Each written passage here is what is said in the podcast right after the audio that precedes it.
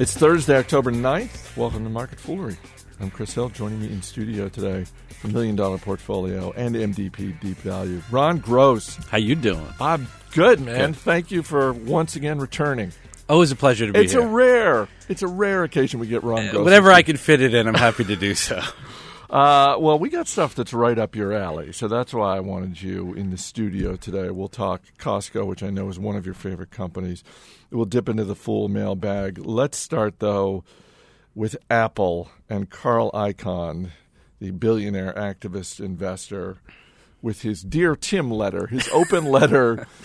to- God forbid he would ever do anything like this in private. yeah. Maybe set up a meeting, Yeah, take no- Tim to lunch. No, that's not that's not Carl Icahn style. No, and it's not like he's waging a proxy contest or he has a 13D filing where he has to make these things public. He's he's using the media to his benefit, um, and he makes some interesting. Uh, I mean, I guess. I guess the headline of the letter is take that 133 billion dollars you've got in cash on the balance sheet and start buying back stock and the phrase that pays is in terms of shares is a lot more and sooner.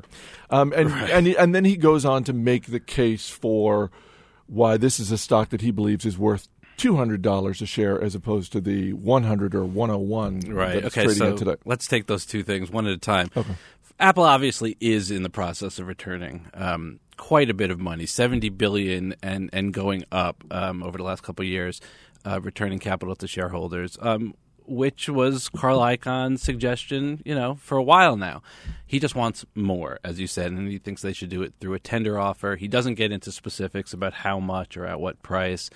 Um, but he says, logically, if you believe the stock is worth double where it is now, then you would certainly want to buy a back stock, probably as much as you possibly could.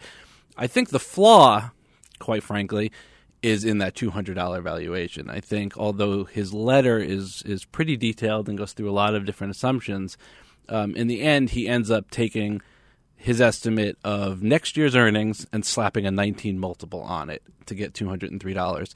I think that makes uh, some assumptions that aren't warranted. It, it, it assumes that growth will continue at these high levels for quite some time. Um, I don't think um, that's an appropriate way to look at the stock. I think it's undervalued, quite frankly. It's a buy. We own it. It's one of our largest positions. I think at this price, $100, 10 to 20% undervalued, not not a double. Yeah, let's be clear. This is a stock that year to date has already risen 25%. That's triple what the market has done in that same time frame. And yeah, to your point about the projections he makes, they are they are rosy. They're Tho- big. He loves the watch. He loves the phone. He loves the he watch. loves the, the TV that hasn't even been c- come out yet. he loves the watch and he loves the watch at a price point that assumes that it's not going to come down when everything we know about technology and gadgets, everything we've seen over the last 50 years says the price of technology comes down. So the idea that Apple is going to sell a watch for 450 500 bucks a pop 3 years from now, Right. So, but but you know, I do like the stock, and I do think there's growth here. Um, but it's a very big company that already has some some nice assumptions built into it. As you said, it's it is up nicely. Probably this time last year, we were calling it a value investment because hedge funds had soured on it and gotten rid of it. Um, but it's really done well since then. Um, I think it's a mistake to think it can double from here. for the average investor who owns shares of Apple, how should they view Carl Icahn? Is is he a value add? Are you happy that he's involved? Are you happy that he owns 53 million shares, or are you? Is it new? I, I'm just wondering because let's let's be clear. Yeah. One thing we know about the future, Carl Icahn, he's not going away. He's not. This is not the last time he's going to write an open "Dear Tim" le- letter or agitate on behalf of the shares that he owns. Right. So as as you know, I used to be an activist investor back back in my hedge fund days, and um, I've got some strong opinions on them. I think they do a lot of good um, in terms of making companies, forcing companies to operate more efficiently, and holding the board of directors responsible um, for uh, uh, efficiently operating companies. But I prefer when an activist really gets involved. Maybe deem wants to get on the board, wants to own stock for a very long period of time, wants to get involved operationally. These open letters don't sit really the same way with me, and I don't love them. Having said that, Carl Icahn does have a very strong track record. Um, if you were to kind of ride his coattails um, time in and time out, you probably would end up doing pretty well. The market is down a little bit this morning, but shares of Costco are hitting a new all time high. Uh, fourth quarter results came in yesterday. Uh, you tell me, is there is there anything bad? I don't see anything. Is there anything bad? Profits came in better than expected. They closed the year opening up 30 new stores, more than half of which were outside the United States. Yep, they got they got they have plans to open another 35 in the next fiscal year. I mean, they're just they're really getting it done. They're getting it done, and it's in an environment where we're constantly talking about how retailers are struggling. Um, they are clearly not one of them. They're doing really well. Um, seven um, percent comp store sales. That's really strong. Um, most importantly, they're they're keeping their retention numbers up. Remember, it's a member based model here. Eighty to eighty five percent of their operating income is based on those membership fees, not based on the fact that we go in there and we buy you know hundred rolls of toilet paper per, at, at, a time. Eighty seven percent retention, very strong. They're able to put those operating profits right into their pocket year after year after year, as long as they keep people happy and they keep people renewing. Morgan Housel and I uh, talked yesterday about uh, the oil industry, and in particular the, the, U.S. exporting oil for the first time in nearly 40 years.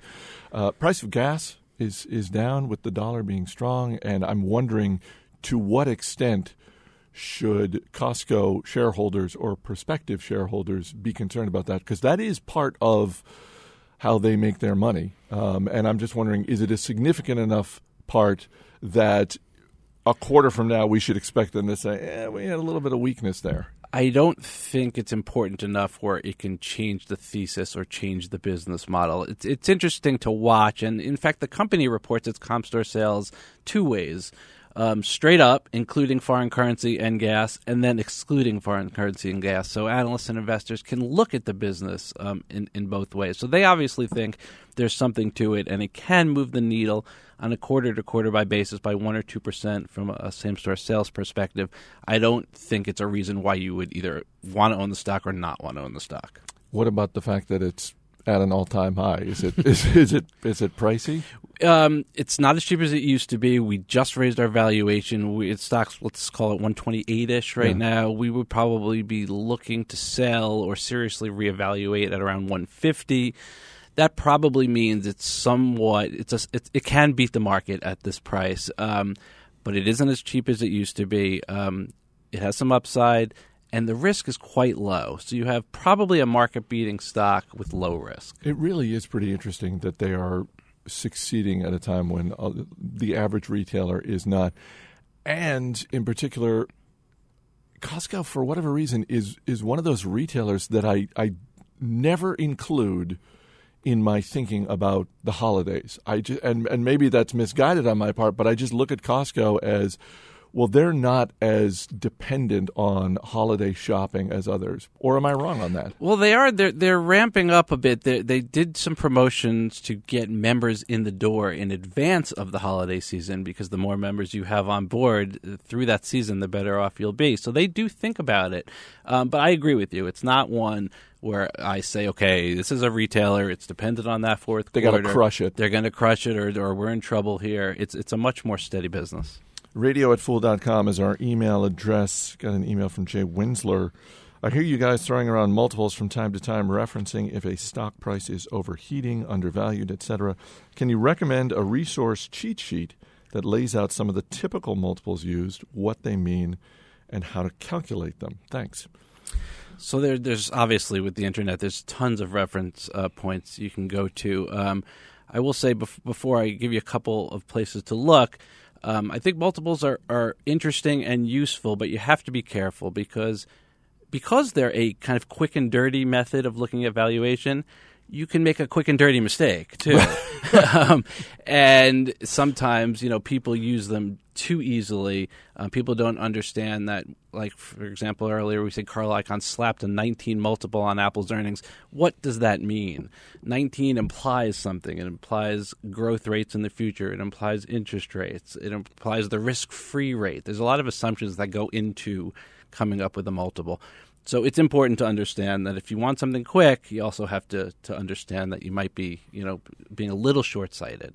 Having said that, if you just Google valuation multiples, um, the first two things I think that will come up is Wikipedia. It's probably I think the second, and they actually it's a really good cheat sheet. Um, they they hit the highlights of the big ones, the PEs, the EV to yep. EBITDA's, um, price to book value, all the main ones with explanations, how to calculate it. Um, another resource I, I came upon um, is a company called macabacus.com, M A C A B A C U S.com. And they also have a great cheat sheet. They hit all the major multiples, teach you how to um, calculate them, tell you what they mean, and um, I think it's a great reference. One more time with that website macabacus.com.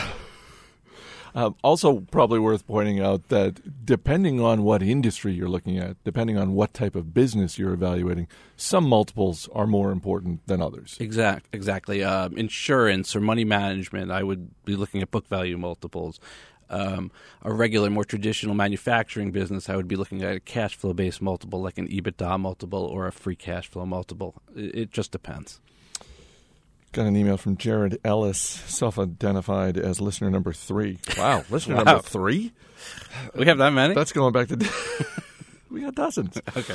Uh, I'm wondering if you could find out from Ron Gross why Titan International has grossly underperformed. Is grossly a play on my name, or is it a? It, it was in it was in quotation, so maybe it was. I'm not sure. okay. Um, is it still considered a deep value with a price target of around thirty five dollars? Twenty five, I believe he said. Twenty five. I'm sorry. Thanks for any insight. Love the show. You're right. He did. He did say twenty five. All um, right. So um, so Titan International first. The business. This is tires, right? Tires and wheels, um, big tires and wheels for industrial applications, construction, agricultural, mining. And this is part of.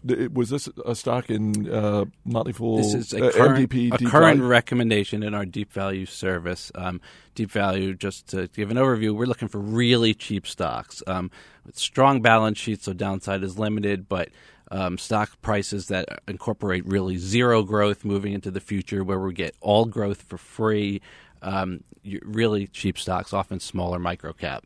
And Titan International so, down about 15% this week. Titan International down 15% this week, down 40% since we've purchased it. Um, it's a large position for us. Uh, I just lowered my valuation this week from 25, as you mentioned, to 22, um, but it's at 10 now. So theoretically, um, I'm looking for a double or more from here.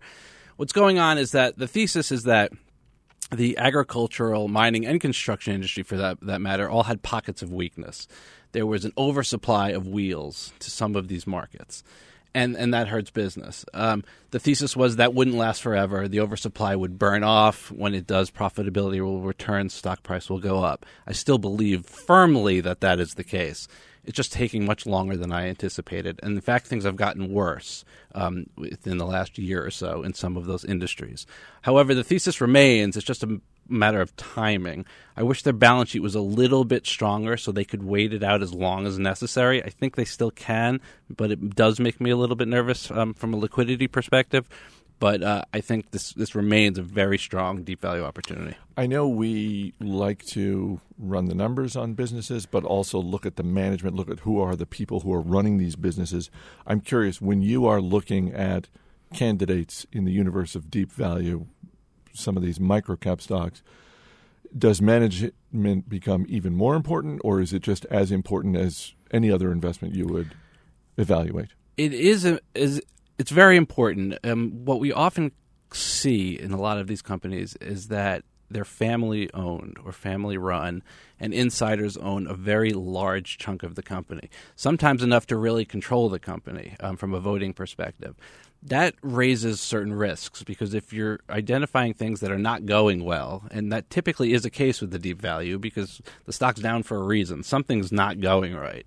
You want to have confidence that the people at the helm can turn the business. And if they have complete control, an activist can't do anything about it, the board probably is probably not doesn't have too much control there could be a problem there. So we want to make sure we really respect who's at, at the helms of these companies because you know they're going to be the ones that, that correct whatever short term problem exists.